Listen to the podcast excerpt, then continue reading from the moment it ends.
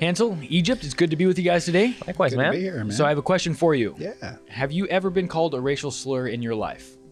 You kidding me, man? Absolutely. Uh, I don't even know where to begin with that. I'll tell you one. I, I remember standing in line to a cafeteria, and there's a guy three places behind me, and he just kind of like, you know, and he threw out that that little N word, and and I remember reacting. I just remember re- reacting, and the next thing I know, there were about three or four people on top of me, and uh, you know that altercation led to uh, yeah some some circumstances I don't think I really wanted to have to deal with that at that moment. So it's always the guy that follows up with the hit that gets away with everything, but it's the guy that gets antagonized, which was me at that case. Uh, that ends up getting busted. So uh, that was not a cool day. Now, that's a crazy experience. Yeah. cool All right. day. So That- Han- that's Hansel, what about for Yeah. you? Yeah, nothing as serious as that, but I do remember when I was in elementary school being pointed at and being called a beaner. Yikes. That Yeah. seems awful. Well, so the interesting thing is, I mean, that day I went home and I called my sister that. That doesn't make sense to me. You're right, it doesn't. So we should talk about that. Welcome, everybody, to Kingdom Thinking. Today, we actually have a really important and special episode. So, first off, I'd like to introduce our guest, Egypt. Pleasure. Egypt is a part of our Juice family here. He has been a long term friend and co host of Juice here for 15 years. And you've known Mark, our producer, for about that time as well. Absolutely. It's been Awesome. a good time. Yeah. Yeah. So, as part of our Juice family, we've invited Egypt to help us with this conversation today that we're addressing.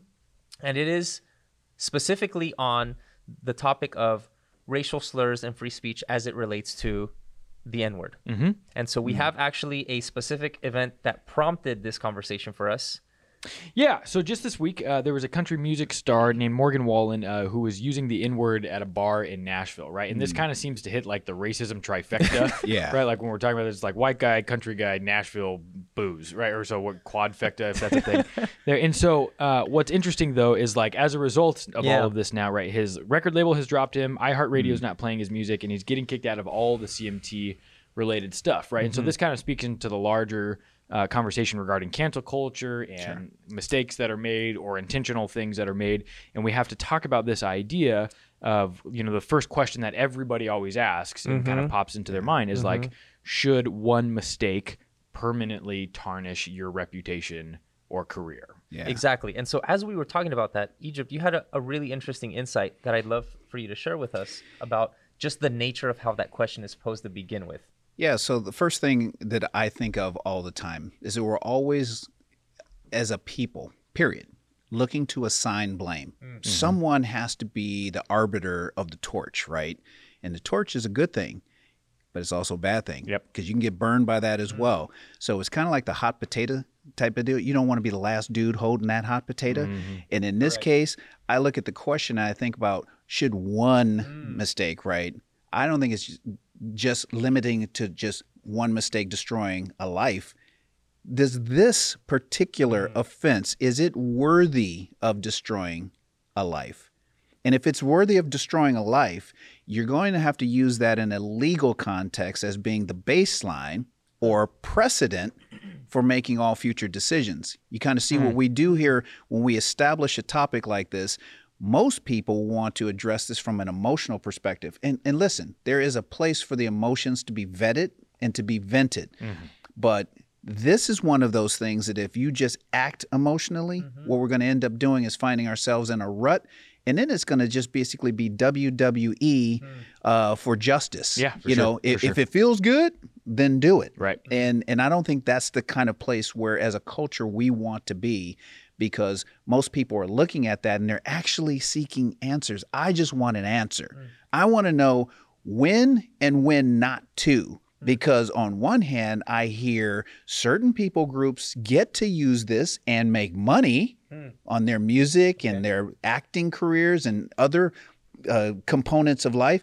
But other people are told you can't use that. Mm-hmm. So is that a transaction or is it conditional? Uh. So I'm starting to look at this more like a kaleidoscope, and it should not be an organism that that has conditions to it. So that's probably one of those things you want to avoid. That's a really, really helpful insight. And, and I appreciate the way that you were phrasing that as we were talking earlier, because even the instinct to say, should one mistake really end somebody's reputation hmm. or career already kind of seems to have presuppositions and assumptions about qualifying different words or qualifying different actions, right? And so, how I understood your point is now, hold on, like that's a fair question. Sure. But if you really want to talk about this topic, we have to talk about sh- should using this word Absolutely. be seen with the appropriate weight. And so that's what we're going to try to do today. Well done. And so, uh, Egypt, as I, as I mentioned earlier, and I want to to make this uh, out loud, to say this out loud.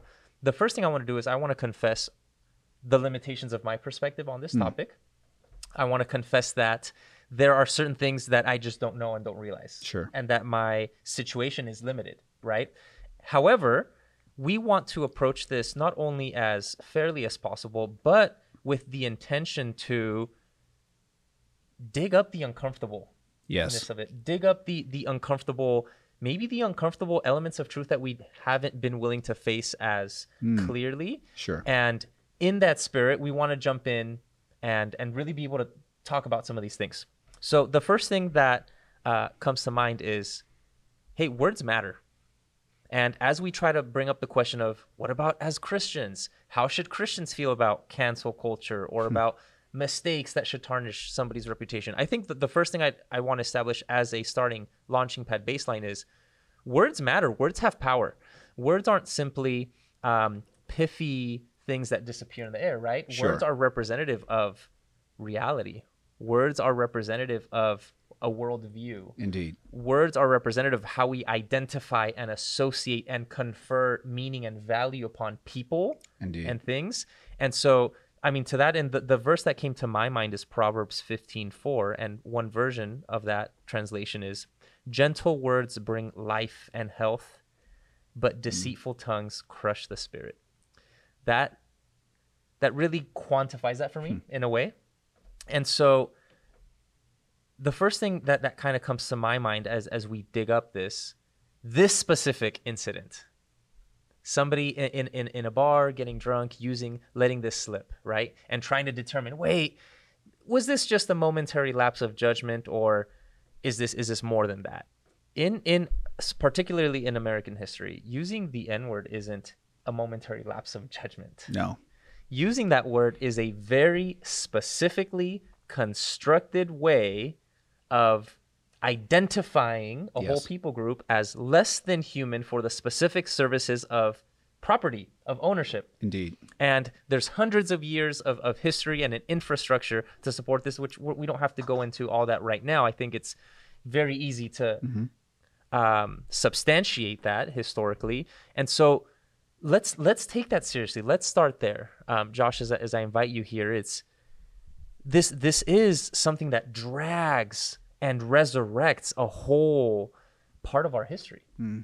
Well, so this is the here's one of the things that drives me nuts about these conversations just in general, right? Is like there is this inherent attempt to just kind of slide through this and, and just kind of gloss over it. And so it's like, well, he was drunk and he said something, whatever. And I don't want to get bogged down in like the specificity of just this one situation, only with Wallst ignoring kind of the meta narrative of what this is kind of in our cultural history, because uh, you can't separate that word from the enormity of of the history that's associated with it right? Like when we when we talk about the severity that it brings with it 600,000 Americans died over the right for people to be owned or not right in this conversation. And it's and the gravity of that situation can't be ignored because it didn't stop there, right? It was followed up by another hundred years of Jim Crow laws and separations and lynchings and hangings and rapings and things like that.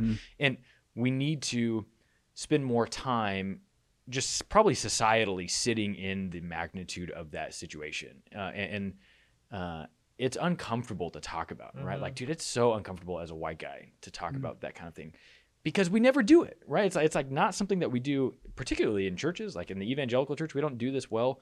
Uh, in white evangelical churches, like we'll like take that back a peg, like we don't do that well. And then suburban white evangelical, like we go back another peg. And so it's just like, like this is the reality of what we create there. And it's like, well, he was drunk, and then we just kind of pass along. And, and there's some type of like um, pass or like uh, we try to turn it into a slap on the wrist kind of conversation about like Yeah. you know he shouldn't have said that right? Everybody will affirm that statement like ah you know it wasn't a good thing to say.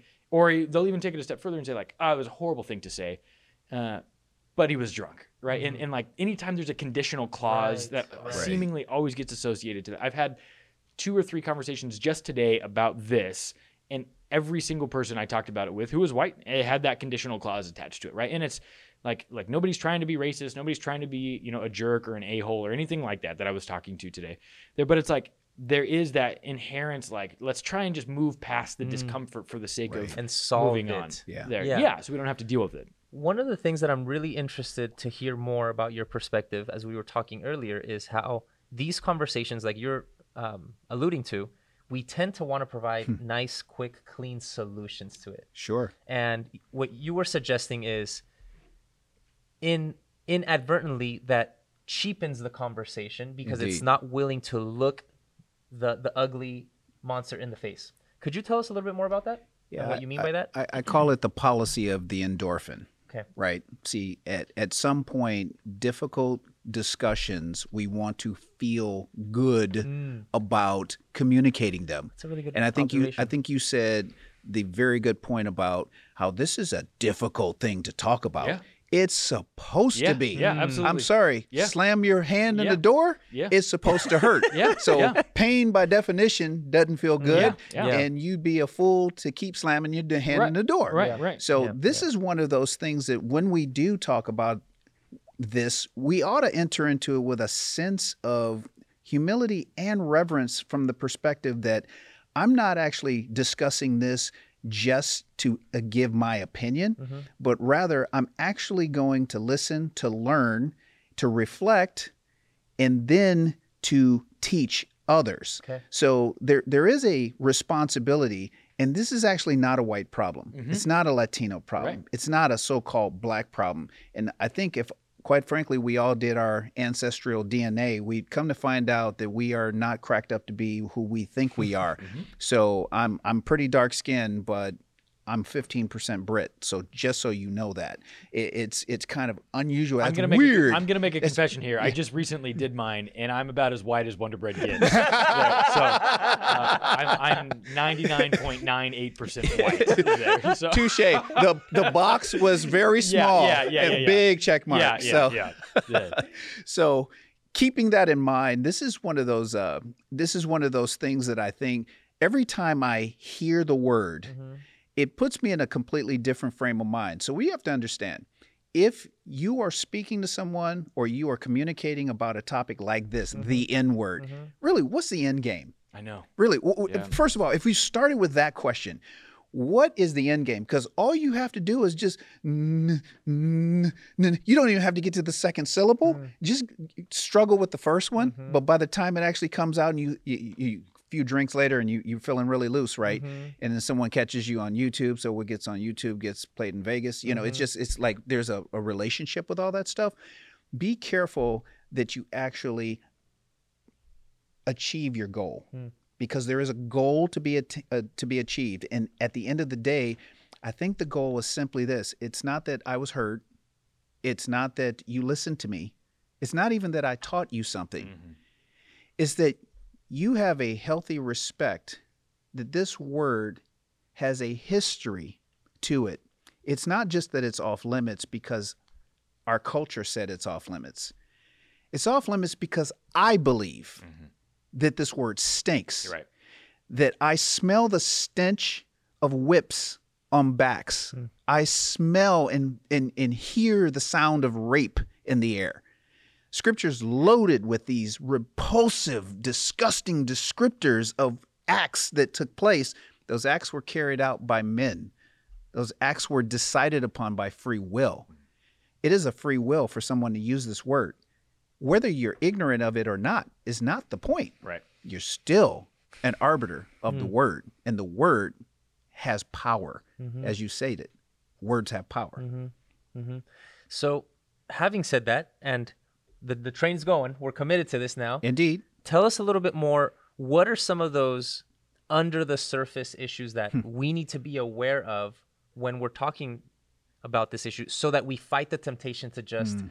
you know, make a clean little bow on it. Yeah. Be like, all right, now you get it. We're glad we're not that guy, right? Oh Yeah. man, good. Oh, no, no, like not like. How do we actually take a look at what's under the surface? Hmm. What do you think? I think what probably one of the first mm-hmm. things is to admit that no one owns the franchise on this word. Mm. Okay, so this word has been franchised mm-hmm. more than McDonald's. Mm-hmm. How many have been served and served up and beat down? Uh, this, y- y- you can't come into this as if you can speak the word from a, a position of authority. Mm. Uh, because there's no authority to be taken here. Right. It's it's a word of deep ignorance, really a deep helpful. deep shame and deep pain. That's really helpful. So now from that perspective, everything else just falls into place. Truly. Okay, so I'm not going to walk up to someone and say, "Hey, uh, Mr. Black Man or Mr. Black Lady, can you tell me tell me what you think about this word?" That's not a way to broach this subject. I think a way to really broach this subject subject is just from a prayerful consideration of first of all, I think I know what the word means. I've looked it up on Wikipedia in my dictionary, and I think I've seen that. I think I even saw an episode of Roots, and and wow, that must have been a tough time for people. And then some others will say, you know what? I've got black friends. Yep. That doesn't give you credibility. Hmm. You, you- you- having a black friend is not about a badge of honor mm-hmm. or some sort of way of saying I, I'm diverse. I've met my diversity score for the day. No one's impressed with that. Right. But uh, uh, but I'll tell you what. I'll tell you the thing that does matter to me i- is a contrite or broken heart over this matter, because you can get passionate about a lot of things, but for me, my passion on this particular topic means nothing if I don't actually have a worldview that is anchored down to something absolute, that Right. does not move, that Right. does not decay, that does not change, that does not shift.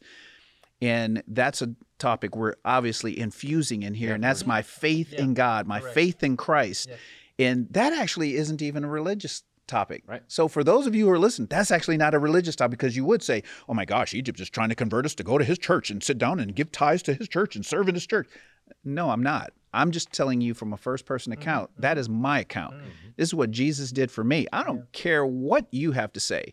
I, and God doesn't need me to claim that he's God to be God. Mm-hmm. But if I don't recognize him, I'll tell you I'll tell you how I would look at this topic. I would look at it as it's my right mm-hmm. and I'm better than you because I get to do this. Because you know what that then does to me?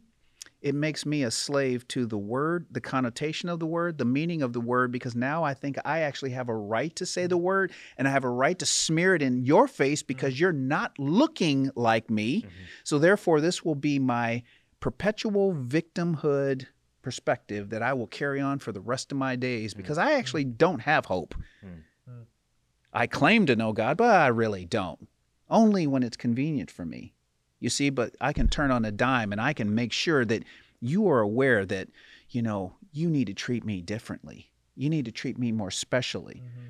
I, what am I trying to do? Elevate myself to a place of worship? I want to be careful about that. Mm. This word is not just a word, it is actually a word of deity. And if we're not careful, we're going to worship that word, whether it's positive or negative. Take it as you will. Mm. That's that's a really insightful perspective, and I, I had never heard uh, it being so eloquently expressed. Because what I'm gathering is that, on the one hand, you have it used as a weapon. Indeed. Yes, you on do. On the other hand, you have it used almost as a fake shield. and that to me is interesting because, fr- from what I gather of your perspective, they're both errant because they're, you're you're placing your weight or your identity on the wrong thing. Yes, indeed. And that is the whole point. The point is about you would never wear clothes that don't fit. And if they don't fit, you would rather them be too large than be too small. This is just one of those things that I think and I wonder in the grand scheme of life, if you were to see the sum total of your life, of all the things that actually mattered, that actually changed human history, would this rise to the surface? I wonder. Hmm.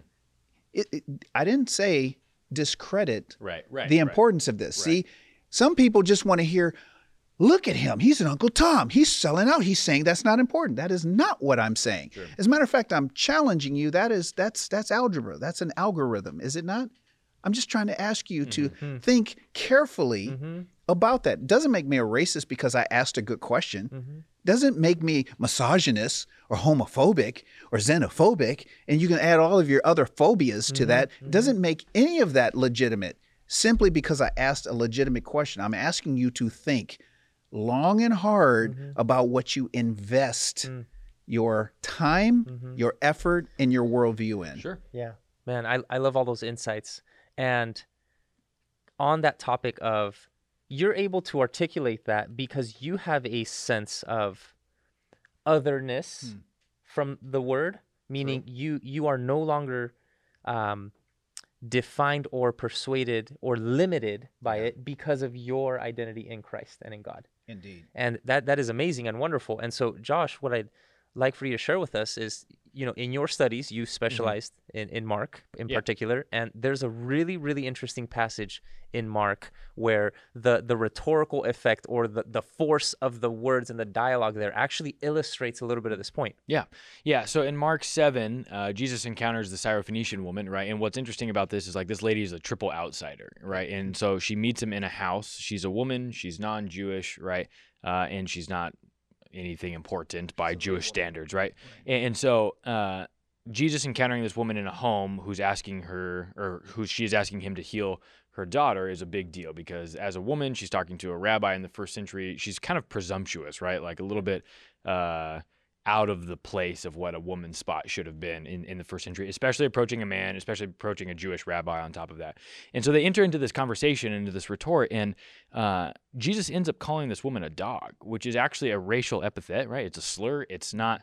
Uh, right some people have tried to make like um, it not seem as big because the in the greek it's it's the diminutive form which is like a little dog right? Or like a almost like people try to kind of say like puppy you know a little Right. bit so it's like the a instead of the hard er at the end of it kind of thing. And, and- and so the, but the idea here is like it can't be lost on anyone right? Like Right. jesus calls this woman a racial slur and the reason is there he's entering into this discussion wh- again it's called periastic irony and the desire is to is to draw it out and show how uh, damaging and damning that style of thinking is when people get caught in it because uh, the notion here is that this woman is an unclean gentile and jesus is flipping it on its head because he's kind of contrasting it over and against the pharisees that he just spends the first part of chapter 7 condemning. And so we see this huge picture because what matters right is the faith in jesus that this woman has to heal her daughter over her identity